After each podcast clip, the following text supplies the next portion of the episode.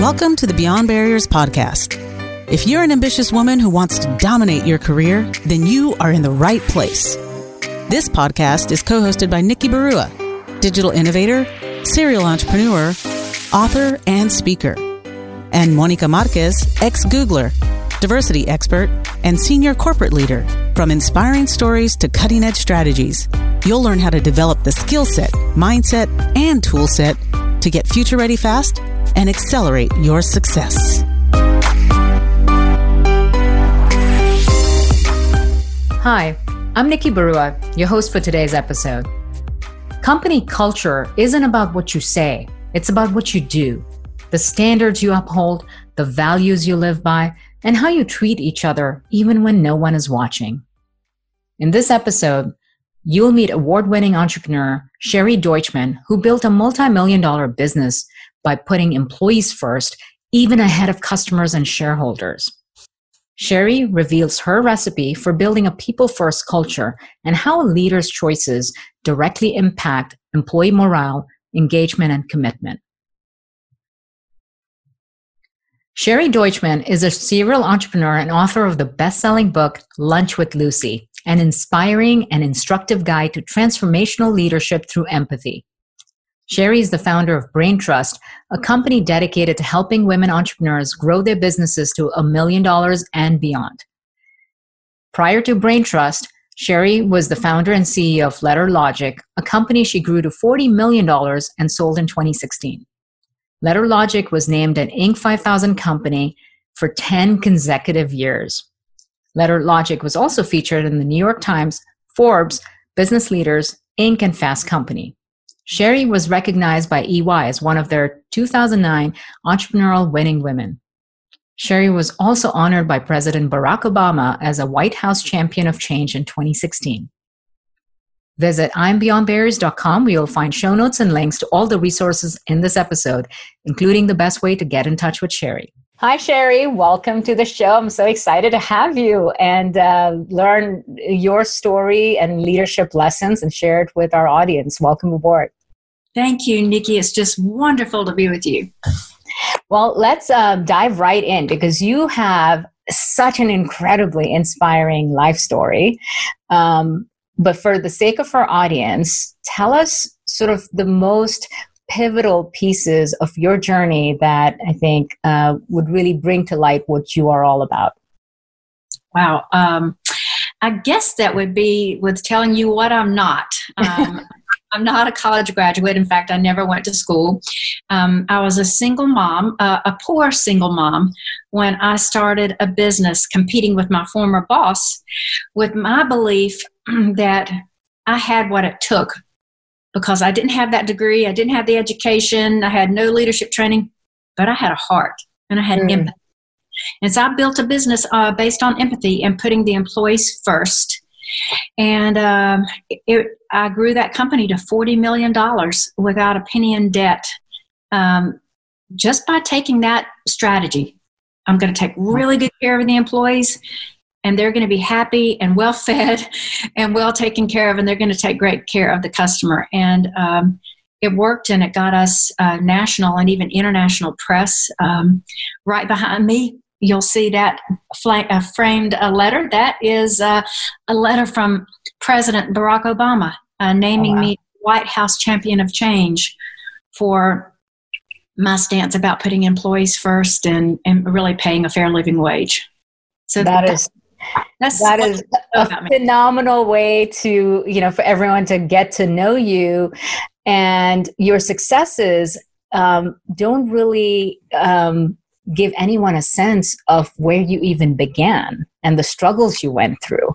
Because you know now you uh, are a serial entrepreneur that has built multiple successful businesses. You're an investor. You're uh, a best-selling author. Uh, congratulations on that. And you're continuing to do amazing things. And sometimes when people hear all about the successes right? Uh, our focus tends to go on all of things someone has, and we don't often fully comprehend where they came from and what they overcame. Um, tell us a bit about your formation story, what the early days, um, even before you started the company, some of the struggles you went through. Yeah, I, I think uh, really key to um, knowing me is knowing that I grew up in a household where my family are all Jehovah's Witnesses. Mm. And so, Jehovah's Witnesses in, in general uh, don't uh, promote uh, college education. Um, and because there's no uh, education beyond high school, a lot of witnesses get married very early, start families because there's really nothing else to do. Uh, they definitely don't believe in premarital sex, and so um, a lot of witnesses get married early. And I did that. Got married at 18. Um, had no skills.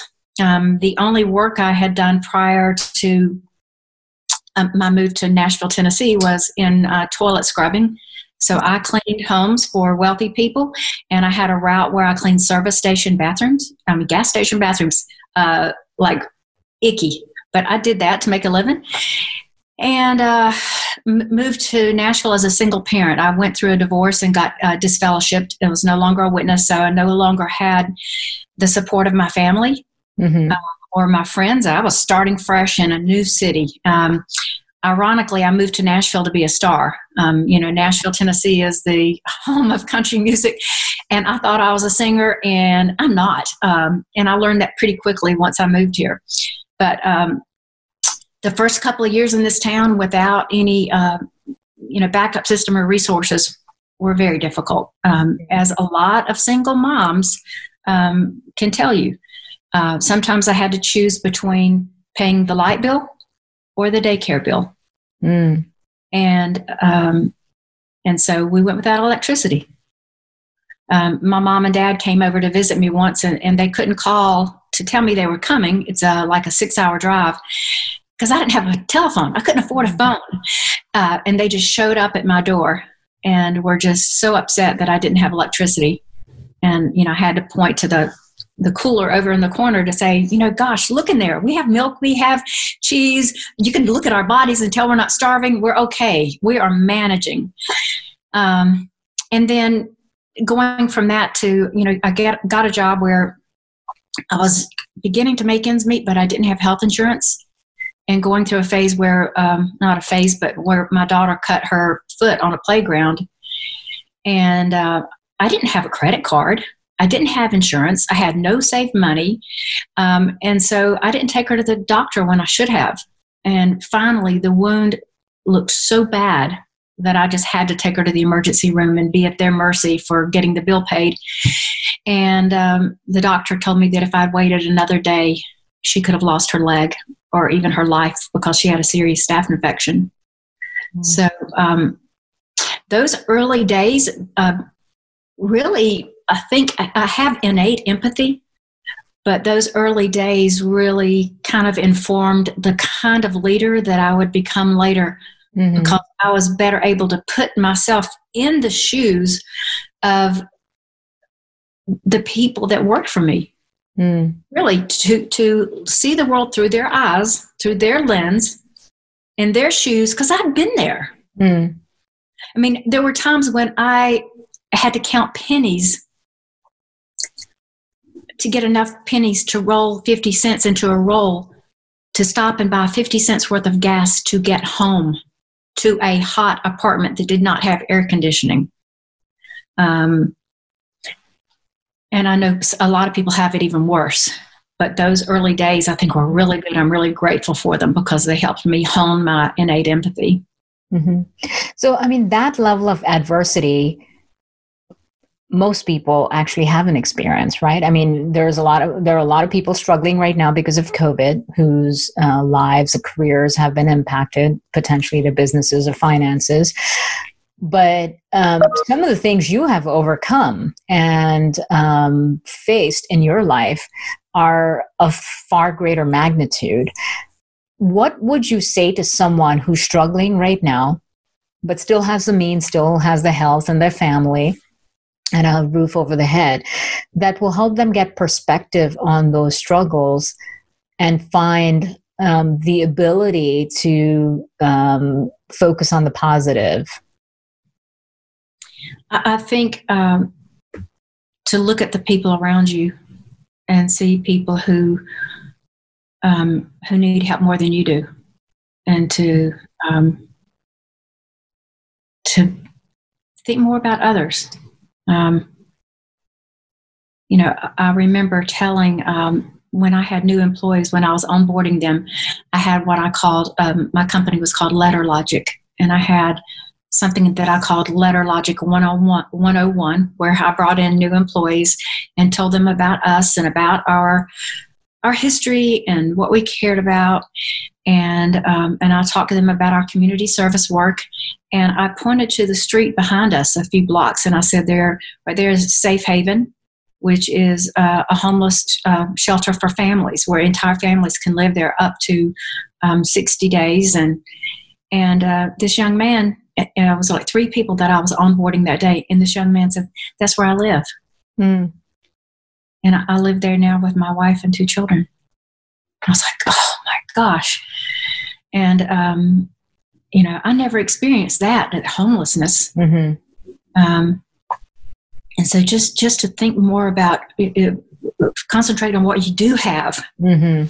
because i believe we we have enough no matter what our life circumstances are we have enough in in, in here mm-hmm. we are enough and so to focus on what we do have and on our strengths and on our gifts and less on what we don't have mm-hmm really does put suffering and struggles into perspective because um, gratitude can really be that game changer when you focus on what you have versus focusing on the things that you're struggling with. But oftentimes, those struggles are the very things that make us who we become.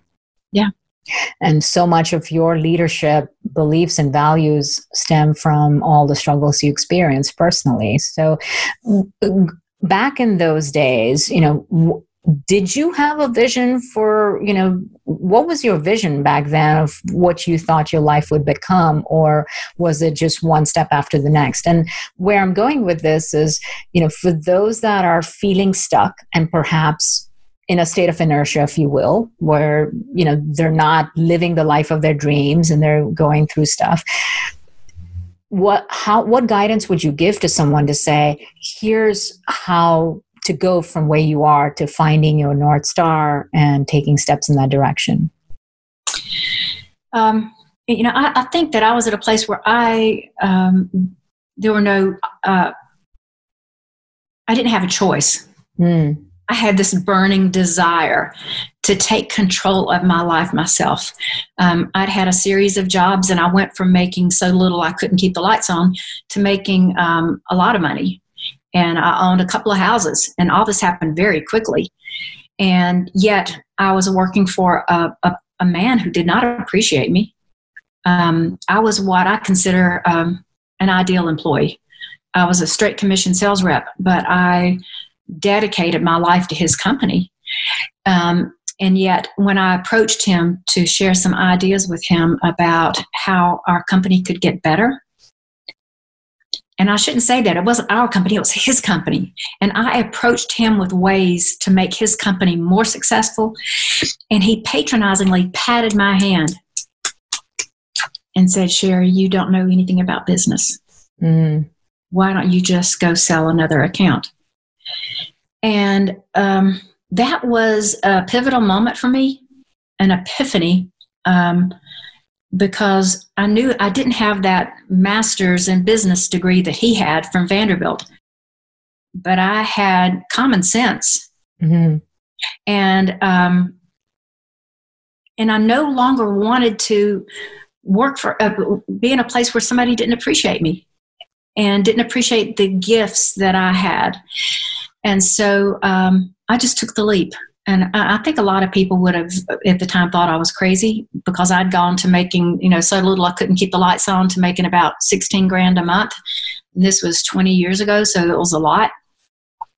And at that time, not you know, I'd gone from being a single mom to being uh, still a single mom with a teenage uh, daughter who had just had a baby. So, you know, there's three generations living in my household that I was responsible for. And to give up that steady income to start a business was crazy. Mm-hmm. But um, I, I, didn't want to be beholden to anybody again. Um, and I, I thought that, um, you know, although I didn't have the degree, I had something that he didn't have that I thought would serve me well. Mm-hmm.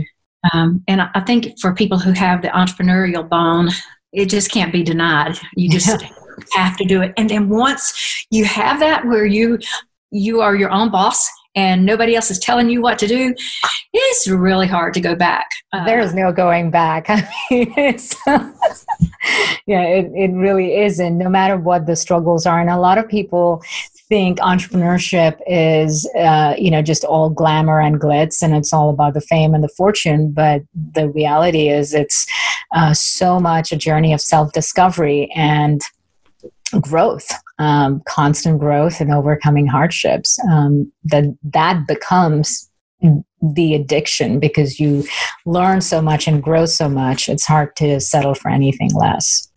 You know, uh, one of the practices that we had in this crazy company that I built was something we called a mistake quota. Um, and so we had um, each of the senior leaders met with me once a month and they had to present the biggest personal or professional mistake they had made in the previous month and what they learned from it. And so uh, we learned to celebrate those yeah. failures um, and to celebrate the hardships because there were important lessons to be learned. Mm-hmm. And we shared them, you know, one to make everybody comfortable being vulnerable and really honest. Yeah. Uh, but so that the rest of us can learn from their mistakes and not have that mistake um, or not make that same mistake ourselves. So uh, there, there's something to be said for celebrating the tough times mm-hmm. yeah. and not forgetting them. And, and that's just one of the many incredible um, leadership lessons um, and practices that you put in place at Letter Logic. And, and so many of them are uh, encapsulated even in your book, Lunch with Lucy. Um, walk us through some of the biggest sort of leadership beliefs and values that you build the company around um, and how, you know, um, whether those were established right from the start or you know how do they come about? Because a lot of times people talk about yeah i'm building a business. Once it's successful i'll think about culture. I'll think about values right? Um, your approach was very different. Walk us through what it was like.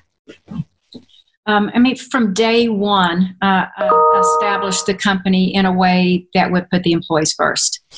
And that meant I went to uh, potential customers to say, I want your business. I really do. But you have to understand that this company doesn't believe that the customer comes first. Um, my employees come first. And then I explained to them what that meant in our company. So it was um, making sure the employees had a voice. And in doing that, I created formal and informal ways to listen to the employees uh, on a regular basis. Um, it meant really paying them a fair living wage and um, Nikki, I could talk a whole hour about what that means. Um, mm-hmm. It meant um, helping, letting them bring their kids to work mm-hmm. and their pets to work whenever they wanted or whenever they needed.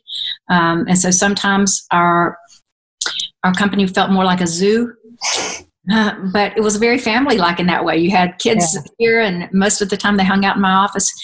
Um, we helped employees buy their first homes because that is such mm-hmm. a part of the, at least the American dream of home ownership. And so helping them buy their first homes. And then importantly, uh, and right at the core was sharing the profits. Mm-hmm. I think there were, you know, three basic practices that we had that were um, crucial to our success. One was listening. Mm-hmm. Two was in being uh, totally uh, transparent sharing the books with the employees so they knew how much money we made. And then um, the third, which is really the most important, which was sharing the profits with them.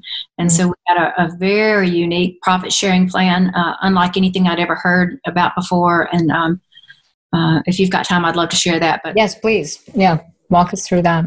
So most corporations have uh, profit sharing plans that are based on a percentage of your salary. So, first, the uh, profits are usually distributed annually. Mm-hmm. Um, after the first of the year or after the end of their fiscal year, they've closed the books and then they do profit distribution. Is p- based on a percentage of your salary. So, you know, the higher you are up on the food chain in that company, the the you know the greater uh, dollar amount you're going to get. Um, and I didn't want to do that. I wanted every employee to know that they were equally valuable.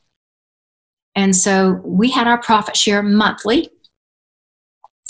And we did it monthly um, so that we could remember. So, what we did was gather all the employees together in one room and we went over the financials. And I gave them the financials and they could see them on a big screen. And we looked at top line this is exactly how much money we brought in. Here's the bottom line this is the, the amount of profit we made. But then we talked about all the factors in between so that the employees could draw um, a direct correlation between their actions and their mm-hmm. contribution and that bottom line. And so they could uh, begin to see where they fit in mm. and how they were part of the big picture. And then we handed out checks. And this is the this is the kicker. It was equal. Wow. So our custodian got exactly the same thing our CFO got. And the head of IT got exactly the same thing that our receptionist got. And that taught everybody you matter. Yeah. You matter as much as anybody.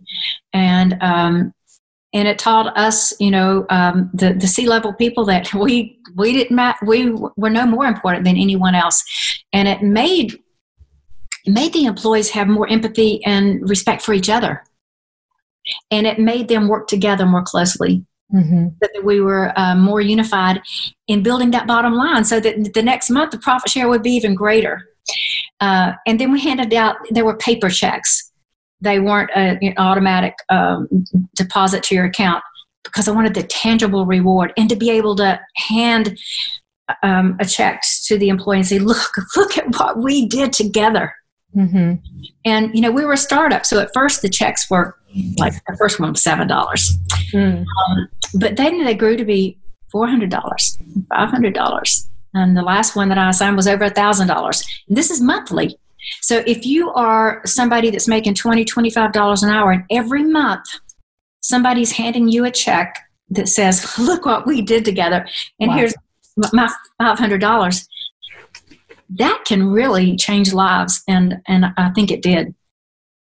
Absolutely. I mean the level of empowerment i can visualize what those team meetings would have felt like walking through the financials feeling a true sense of ownership because there's nothing that makes you feel like an owner than being responsible for the fate and the outcome of the company but also sharing the rewards. Um, and yes a lot of companies hand out equity and you know you get uh, shares in the company but a lot of times it doesn't really mean anything right. because um, so many companies especially in the tech startup world you can get you know a certain percentage of shares with a four year vesting period and and all of that but it doesn't mean anything day to day. You don't even know what it's worth unless there's a tangible event. But what you did was create something very practical, very tangible, and very immediate. So the mentality and the mindset of saying everything I do today matters in the results tomorrow.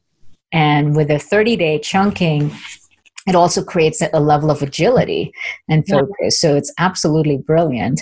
Um, you know, help our uh, listeners and especially for leaders and entrepreneurs that are listening into this, help them understand, you know, the profit pool itself. Granted, it was equal, but what portion of the total profits like how did you think about reinvestment in the business or owners and things like that how did that work um, I, t- I distributed 10% every month okay um, and so, um, and I love the fact that you said the investment because that's how I looked at it. It was an investment. So I had a pie this big, and I took a wedge this big, 10%, to give it to them, investing in them. And mm-hmm. what it was make my pie this big and then this big. Right. Um, it, and, and you hit on something else important. The, the, the, the greater access to knowledge they had mm-hmm how our profitability occurred and what our expenses were, the more it shaped their behavior and their decisions. Uh, it empowered them to make changes that would drive that bottom line. And they wanted to then because they had skin in the game, they had a vested interest. Absolutely. I think um, innovation really comes from that. When you know you matter and when you know that your actions and your ideas can actually impact results you're mo- motivated because innovation you know truly comes from diversity of thought in different jobs there is no such thing as diversity coming only from the c suite um, but to truly engage your team in that way nothing unlocks innovation better than that kind of practical guidance. So kudos to you. It's I can see where President Obama recognized you for exactly that kind of mindset and philosophy. Um, and um, so from there, you know, you also mentioned helping people buy houses. Share a little bit about that in practical terms. How did that work?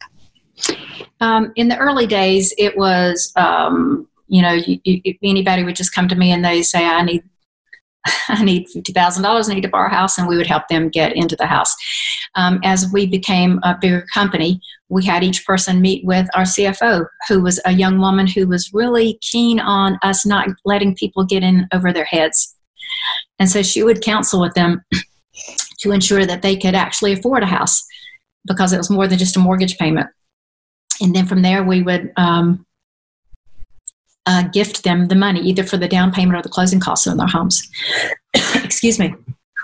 I think one of the best stories I have about that is a, a young uh, woman whose family um, she actually actually worked for my dry cleaner, and I noticed that when I would go in on um, you know Saturday mornings she was there, and Tuesday nights she was there, and so I, I inquired about their hours and found out that they were paid on salary and they were working 10, 12 hour days. Mm-hmm. And so I went back to my husband and said, That's not legal and I'm going to have them shut down. And he was like, No, then where's she going to work? And I was like, She's going to work at Letter Logic. so I hired her and immediately started paying her a fair living wage. And she um, is, uh, had immigrated from Mexico, was here legally and trying to uh, become a citizen. And she um, approached me about uh, 18 months into her employment and said, uh, We, we want to buy a house. And so I had her meet with Jennifer, our CFO, and then Jennifer said, Oh my gosh, I'm sending her back. You have to talk to Maria. So Maria came back to tell me, um, to answer my questions, which was, Do you have any savings? Yes. How much? $50,000. Like, oh my gosh, well, do you have any debt? No, we just paid off the truck and they had a big fancy dually pickup truck. I'm like, how did you do that, Maria? And she said, Well, every month I took our profit share check and I just saved it. And because I was being paid a fair wage here than my husband and I had regular hours, my husband was able to, to work overtime at his job. And we have saved my entire paycheck and lived off his his uh, construction job. Wow. How, ma- how many Americans do you know that have $50,000 saved up? Wow. She was uh, a, a amazing um, role model for everyone else. And then I had to tell her, man, Maria, this program wasn't meant for people like you that have their act together. This is meant for people who don't. So we, we furnished her new nursery uh, instead as a gift. But um, uh, that was my, my greatest home buying story ever uh, through the growth of the company. Wow, that's incredible because that is truly changing lives. That's not just creating employment. I mean, one of the things that every entrepreneur takes pride in is being able to create jobs. It is a privilege and um, it is such an honor to be able to create jobs and um, pay, you know, be able to provide uh, livelihood to people. But you took it to the next level of even um, helping them realize their biggest dreams. Yes. For their homes and families. And, uh, um, and then from there, you also put another leadership principle into pl- uh, practice, which is lunch with Lucy.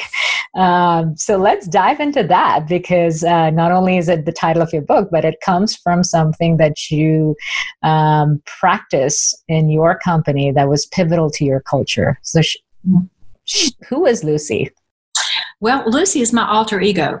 So um, I, I, wanted to set up a regular time to have lunch with employees um, where they would invite me to lunch. Um, I picked up the tab, but they would choose the restaurant, and um, and it seemed it's not very sexy to have lunch with the CEO. Or not very. That doesn't sound like fun, doesn't lunch with the CEO? Um, so I just made it lunch with Lucy, so that I was just a coworker, um, very accessible, non-threatening, and um, I carved out that you know hour and a half every Wednesday for them. So they chose the restaurant and they also chose who else would go with us to lunch. Mm. So most of the time it was just the two of us, but um, sometimes it was you know a family member they wanted me to meet. Sometimes it was their entire department, um, but importantly, it was about them. Um, lunch with Lucy was about Lucy listening, and so um, you know I got to hear about uh, the challenges that they faced every morning before they came into work. Mm-hmm. And you know what unique challenges they faced when they went home. And um, i got to hear about you know what they wanted out of life and what their goals were. Um, often goals that they had to put aside um, to make a living and work in my factory. Uh, and then crucial learning during that time was they told me firsthand what they thought of my leadership and what they thought i was doing wrong and um, what they needed from me to make them more effective in their jobs. Um, you know, one of the most memorable lunches with Lucy was actually um, one of my favorite employees, Rob. Everybody knows he was one of my favorites, so it's all right for me to put it out there in the whole world. um, invited me to lunch, and um, I loved Rob because he he saved up his money every year to go to the Ukraine to work with orphans, and that got my heart immediately. Um, and he invited me to lunch, and he kind of tricked me because when I went to the lobby um, to meet him, the lobby was full. His entire department came with us to like um, to kind of attack me about a policy change that I'd made, and they wanted me to know firsthand how it affected them in their lives. Um, and so that was a two-hour lunch, and I just listened. And I came back and changed the policy immediately because I had not anticipated how that little change would affect them. Mm-hmm. And uh, so it gave me incredible insight into what was going on in the company that I would not have been aware of otherwise. Mm-hmm. Uh, and it's not like I was in an ivory tower and my office was out in the factory. Right. Is I was cl- much closer to the factory people in the factory than I was to the people in the office or the people in the IT department. Um, I mean, closer to them heart wise and you know physical wise. Uh, but uh, it's still there was still a you know a barrier between me and them. It's mm-hmm. at some points, and that lunch with Lucy took that barrier away. Um, so even now, it's been I sold the company four years ago, and still I get uh, employees calling me, uh, calling Lucy to ask Lucy to go to lunch, and they started calling me Lucy, and um, and it just made me a lot more accessible to them. And um, it became the most important time I spent in growing my business every week. Mm. Um, I got, for the price of lunch, I got something that I would have had to pay consultants tens of thousands of dollars for. Mm-hmm. Um, and got something that no amount of money could get. Um, that closeness, um, the glue that kept me and um, my employees um, working together so closely. That is just beautiful. And it's uh, like so much about you. It's very unconventional. You know, you've taken an unconventional path, you have unconventional uh, policies that you've put in place, and frankly, is the reason you've um, been so successful. What were some of the hardest times for you as an entrepreneur that you overcame during that time? I think. Uh, that what's common to you know women is lack of confidence mm-hmm. and that struck me at several times in our company growth and so because i didn't have a college education uh, and i felt like there were so many things i didn't know there were a couple of times in our history where i hired in other people to i was still ceo in name but i pushed a lot of the responsibility onto other people mm. to lead and um, and they quickly got us on a bad track um, away from our empathic business model and more into um, regular corporate structures. And uh, in one time in particular, um, you know, a man who had all the right credentials, but he was derailing us. And it was my lack of confidence that caused mm. that. And so I uh, jumped back in the fray, got rid of him, and um, realized that nobody was more qualified to lead my company than me, mm. um, especially because I had this unorthodox um, business model and structure. And um, that I, that I wasn't going to let go of that, and I couldn't entrust it to anyone else at that moment. So I, I think most of the hardships came, um, you know, I brought on myself mm-hmm. because of um, not not having more faith in my own ability. And that's um, it's a common struggle that so many women go through. Whether it's a position that they really want in the workplace, that they're second guessing and feeling like they're not ready for it yet, um, or even as entrepreneurs, not believing they can truly build a big business. You know, settling for a lifestyle business, not because of lifestyle, but because of fear. Right. Um, what techniques you know have you employed that have helped you sort of in that moment not the ultimate decision but actually overcome that sort of imposter syndrome or the lack of confidence is there something that um, a woman who's in this situation right now might listen in and say okay i can use you know this is a framework that i can use uh, i'd say two things one knowledge and depth of knowledge and breadth of knowledge uh, takes away that lack of confidence. Mm. For me, that meant me learning the financials of the company so that I didn't have to entrust anyone else to it. I knew it instinctively. But I think uh, more importantly is uh, having peers who can um, tell you where your blind spots are. I mean, that's where why they're called blind spots because you're not even aware of them. Yeah. And so um, I got that through my association with EO, uh, that's the Entrepreneurs Organization, and through WPO, the Women's Presidents Organization, mm-hmm. where I had peers um, who could um, point out to me where my weaknesses were mm-hmm. and then me accountable to change.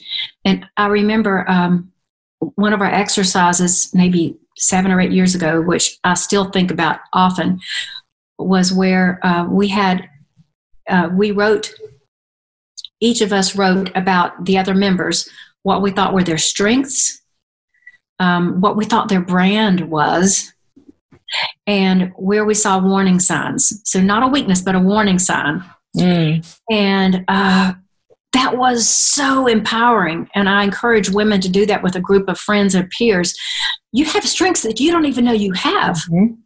yeah um, you know, I, I, have this a lack of sophistication because of the way I was raised, and I um, was shy about sharing it openly because of that. It turns out that that's actually a strength.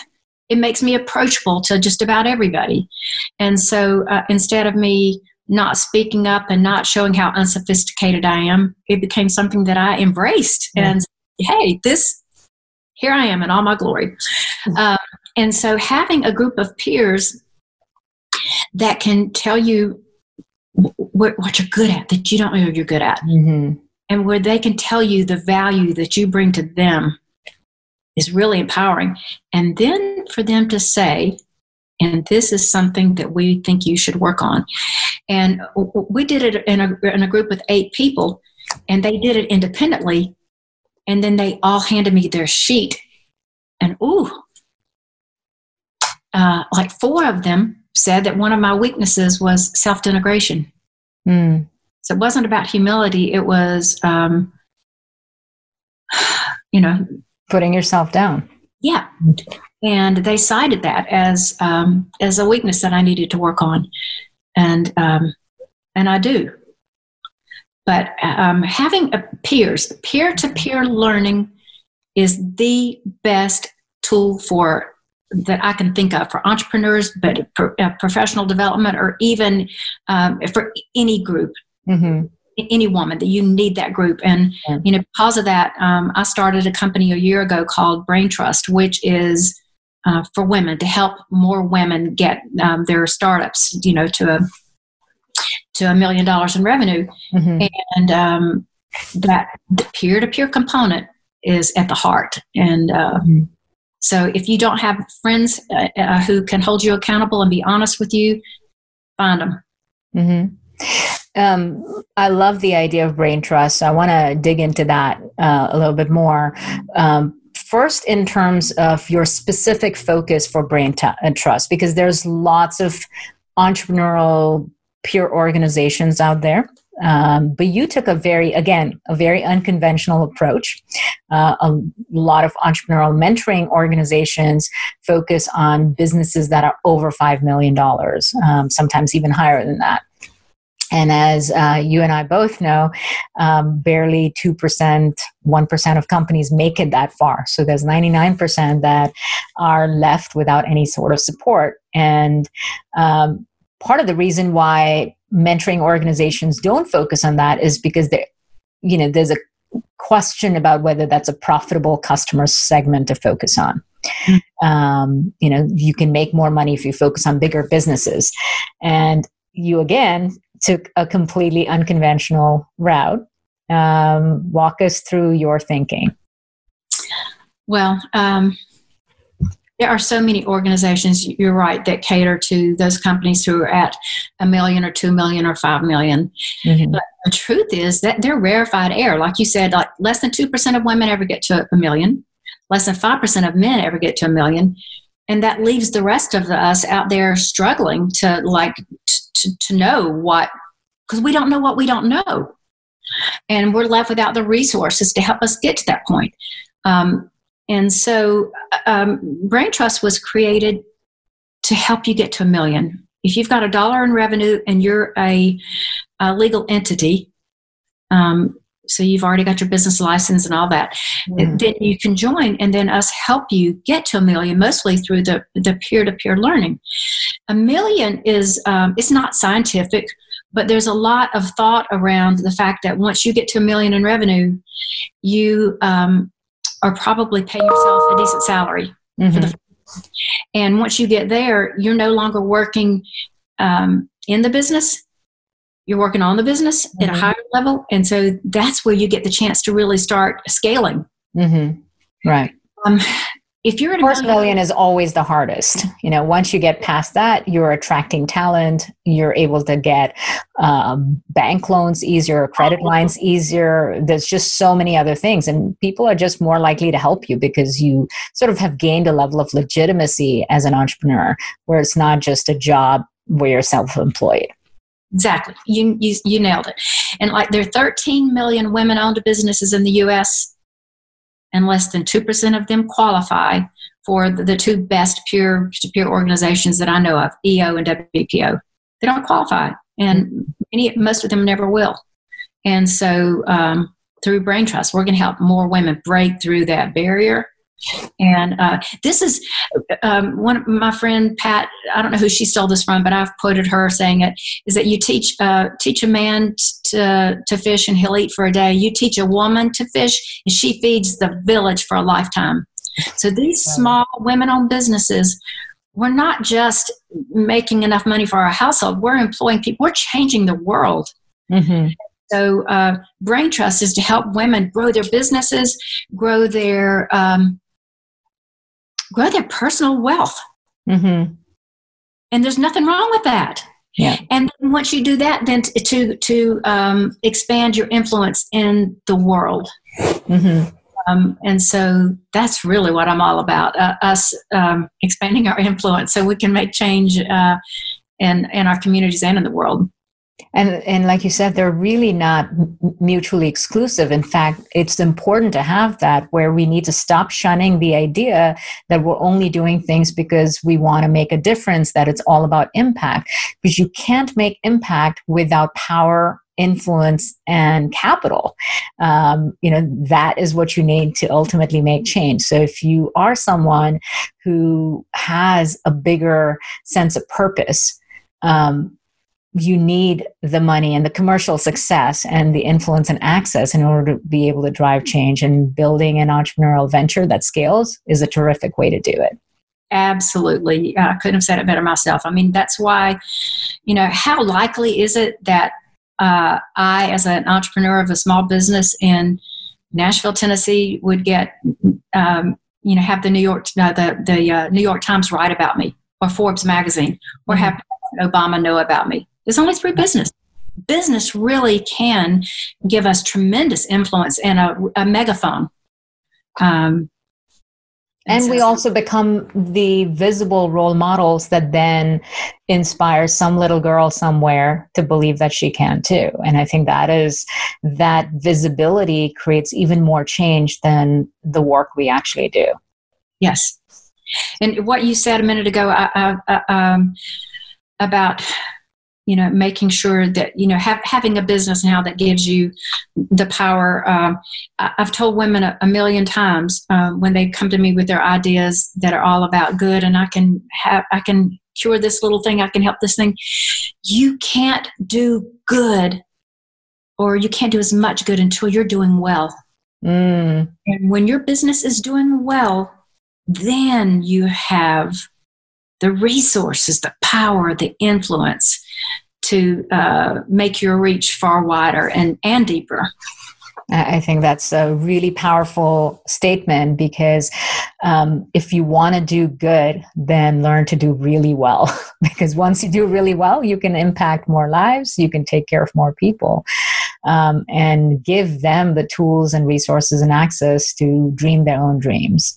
Yes. Um, so, um, in tell us how brain trust is structured in terms of let's say you know someone's interested they have you said it takes just as long as you're a, a legal entity you make a dollar in revenue you qualify which is phenomenal because nobody gets this kind of access uh, that you're offering. So if there's someone listening in that says okay sherry i check those boxes what do i do next well, they go to ourbraintrust.org and they fill out an application.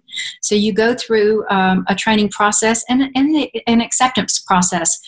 We want to know that you're intent on growing your business because you can't remain a member um, after your first year if your business hasn't grown by at least 10%. Mm. So we want to see you growing, and we're going to push you in that direction. Um, and um, and then we want to know that you're a, a learn it all instead of a know it all. We've had some women approach us and say, "Yes, I want to be part. I love coaching women." Me, you can't be a member. You're not. We are not coaches. We are not there to coach each other. We are not to mentor each other or support each other. We're there to hold each other accountable. Mm-hmm. And so the way it works is after you become a member, you are placed in what we call a vault. A place is safe um, and that holds a great value. And that vault has no more than six other women so a total of seven women, and you meet once a month for three hours. Um, some of our groups are loving it so much they've stretched that to four hours now.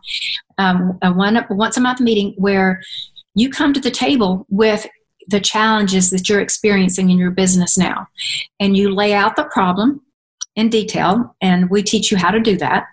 And then we go around the table, and the other women ask you clarifying questions to make sure they understand the big picture of your problem and then we go back around, and then the women share their experiences that are relevant mm. to that problem.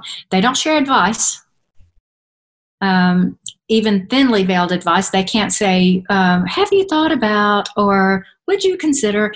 Um, instead, it is, Well, about four years ago, I encountered a similar problem, and this is what happened. And mm-hmm. so they share their failures and their triumphs in re, in uh, in similar issues, and then leave it for the woman to draw her own conclusions and and her own next steps. Mm-hmm. But in, in, involved in all that is um, accountability. So you bring to the table your goals um, for your business or your personal life, and then every month you report on your progress toward those goals. And um, one of our members in her first month uh, she joined in february. And she said well for two years i've been saying i'm going to get a line of credit for my business and i haven't so i'm going to do that. She did it because she said that she did not want to walk into that group the next month and tell them i didn't do it. So the accountability measure was great. So she got her line of credit that she wanted right before the shutdown. Wow. He had the money then power through this COVID change, and her business is doing. In fact, most of our members of businesses have grown during this phase.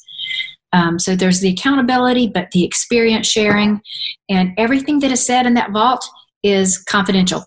uh, nobody can speak to it, uh, speak about it to a spouse. If they run into another member on the street, they can't it. It stays right there. Um, and that's phenomenal. I, you know, it really is the next level peer group that will lift you up, that will provide you with the perspective that you need to hear, um, and also help you discover the solutions for yourself. And ultimately, the accountability part is really what gets us to achieve things because everyone has a dream, but very few actually accomplish their dreams because nobody's holding them accountable and we're not very good at holding ourselves accountable often. You know in, in my eo group i told them i weighed 142 and i want to weigh uh, 130 and so i brought scales to the meeting. My group is six men and two women. And they were like oh no we want we don't want to see that. But the accountability uh, part of it got me to i've been at 130 now for a year. Um, wow. and it's just that a little accountability, which we all need. Excellent. That's amazing. Um, so, all of these accomplishments from where you started your journey, you know, from your original, you know, sort of, uh, you know, being a single mom who had been through a divorce to you know cleaning toilets to uh, moving to nashville to be a star and then um, you know finding a job that paid well but didn't treat you well to building your own business and scaling it to one of the top women owned businesses, winning awards and recognition for that, um, to now building Brain Trust, which is empowering so many women. On top of that, you write a book and it becomes a bestseller. So, obviously, you have many, many inspiring stories and a lot of lessons to share with people. But tell me a little bit about the behind the scenes for you as an author. Hmm. What was that like? It was really hard. Um, in fact, I, I, it took me a lot longer to write this book than I expected because I uh, let life get in the way and other people's desires get in the way. And I actually had to find a place uh, away from family and obligations. And um, I, I, got a little a condo downtown Nashville where I would go every day and write for just half a day so that I could finish it. And and then the process of finding the right publisher. Um, you know, I had um, even Harper Collins, um, you know, offered me um, publishing for my book with um, with an advance, which was a dream for to have a company like that um, make me an offer. And but finding somebody that I thought believed in me uh, and choosing the right publisher, which for me was Greenleaf and uh, Inc. Originals, Inc. Magazine, and um, and just being disciplined enough. And so I have another book in me at least, and I, I think I'll approach it very differently next time. Um, mm-hmm. I'll probably go away for a month and write the book and come back and, um, you know, get the get that book out. It's it's a lot of work. It's it's it's not just writing the book. I think that's the easy part. It's uh, editing the book and the publicity for the book and um, I think everybody should try it and uh, recognize how hard it is. It certainly is. It's, um, you know, um, I, think for a lot of um, authors, um, especially the first time authors, I think the biggest challenge uh, can often be battling with your own ideas and learning to hold back the judgment before the words hit the page. Um, you know, learning not to edit before you write uh, it, it, does but there's a level of vulnerability and courage that it takes to put your story out there that um, really transforms your confidence and sense of self which is why i think it becomes such a powerful you know sort of element of our uh, journeys as leaders.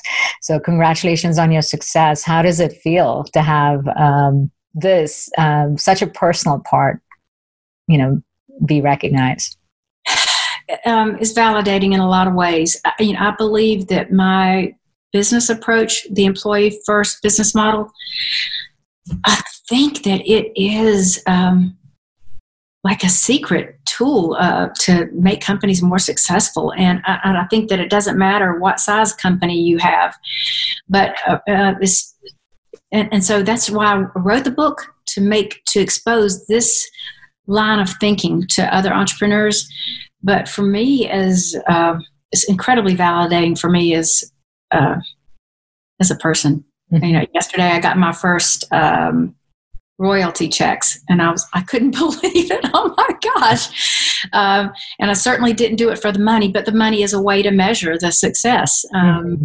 And uh, uh, I, I, just hope that more entrepreneurs, if they don't um, read buy and read my book, that they at least think about what they can do to make sure that their employees are heard and that they have a voice and that they know that they matter. Um, Forbes magazine had an article recently that said that uh, companies who have engaged employees do uh, 21% better profitability wise. Mm-hmm. Um, and I know that to be true um, from having grown my own business. Yeah, I think um, during this time, especially with the rapid transformation that's happened in business because of COVID, it's changed where people work, how they collaborate, people are questioning whether this is the right place for me, whether this is what I really want to do, it's even more important for organizations to really lead with culture, where it's mm-hmm. not just a poster on the wall, but how you treat people and how they feel about themselves um, in that process. And I think your book isn't just for entrepreneurs. I love the book and I highly recommend it, but I don't think it's just for entrepreneurs. I think it's for leaders in any workplace, but it's also for aspiring leaders to shape their own values and the belief system as they step into roles where they have greater responsibility. Because there's no better time to know, you know, how to be, because so many people come out of a traditional way of thinking and a traditional schooling and business school system that teaches the protocols and the principles that you're supposed to follow to get to profit. And leading with empathy leading with a different approach um, can is really what the world needs now. And that's exactly what you lay out so beautifully in your book. And uh, i think it's a leadership must read. Thank thank you. Now i've had business leaders who've approached me to say um, i only have so much power within my organization. I don't get to call the shots. I'm not the ceo and and yet i believe in this empathic leadership model. And um, give me you know one thing that i can do that will make a difference in my organization. And um, and i think about you know besides listening praise. Mm. praising employees. And, and, there are three ways to do that. There is um, directly to a person saying i love your contribution to this project. It was really valuable. But that's not as as valuable as uh, if you do it in front of someone. And then you say, John, did you see what Nikki did mm-hmm. and how this contributed to our project? Look, she did this and this. Isn't that great? But the more most powerful way is to talk good about somebody behind their backs in a way that you know will get back to them. And um, I accomplished that by writing to my um, employees' um, spouses and their parents Wow. Uh, and I, you know, I had a lot of young people who worked for me, and I'd write to their parents and say, uh, "Travis, you you raised a man when you raised Travis, and his contributions to our company are ridiculous." And that I would name the things that he had done for us, and and having his parents see the impact of their 24 year old son on our business, mm-hmm. and then writing to um, the women whose husbands were on the road with me selling to say thank you so much for um, you know taking care of things at home so that um, your husband could do this. And look at the lives that he's impacting. Mm-hmm. you know, our profit share was through the roof this month and it was because of the contributions that you and your husband made. Um, and so your your your um, sacrifice meant that all these other families prospered during this month. Thank you for that. And um, and so just bragging about them in a way that you know is going to get back to them is a pretty darn powerful way and it's free. That's very practical advice that I think any leader anywhere can apply. And for our young listeners that are aspiring to be leaders, I think that is absolutely pivotal advice to adopt right from day one. So thank you for sharing all your wisdom, your experiences, uh, life lessons. And um, I'm so inspired by what you're doing with Brain Trust now and uh, excited for more people to read Lunch with Lucy and to join Brain Trust if it's the right thing for them. And uh, excited to share this with more people. So thanks for being on the show, Sherry. It's been an absolute delight. Thank you, Nikki. It was a pleasure to be with you.